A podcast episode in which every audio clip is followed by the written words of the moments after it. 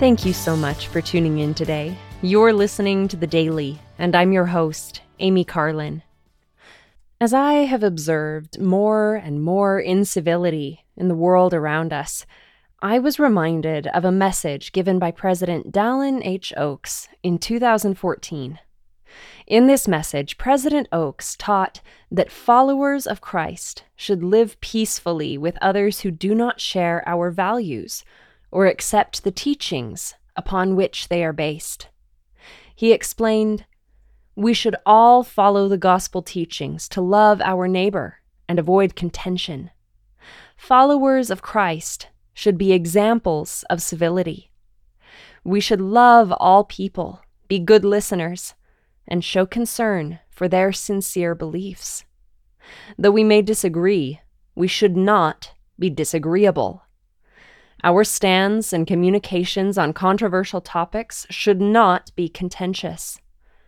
We should be wise in explaining and pursuing our positions and in exercising our influence. In doing so, we ask that others not be offended by our sincere religious beliefs and the free exercise of our religion. We encourage all of us to practice the Savior's golden rule Whatsoever ye would that men should do to you, do ye even so to them.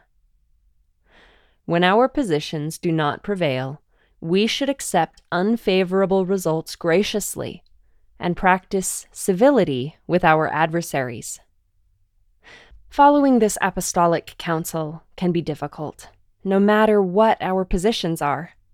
The world's tendency, especially online, is often to ridicule, belittle, and decry any difference of opinion.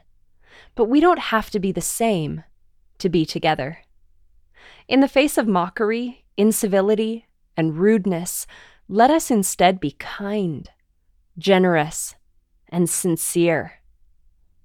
Let us remember that the Savior taught that there are two commandments on which hang all the law and the prophets to love the Lord our God with all our heart, might, mind, and strength, and to love our neighbors as ourselves. As we embody this truth taught by Jesus Christ, we can be examples of civility in an often unkind world.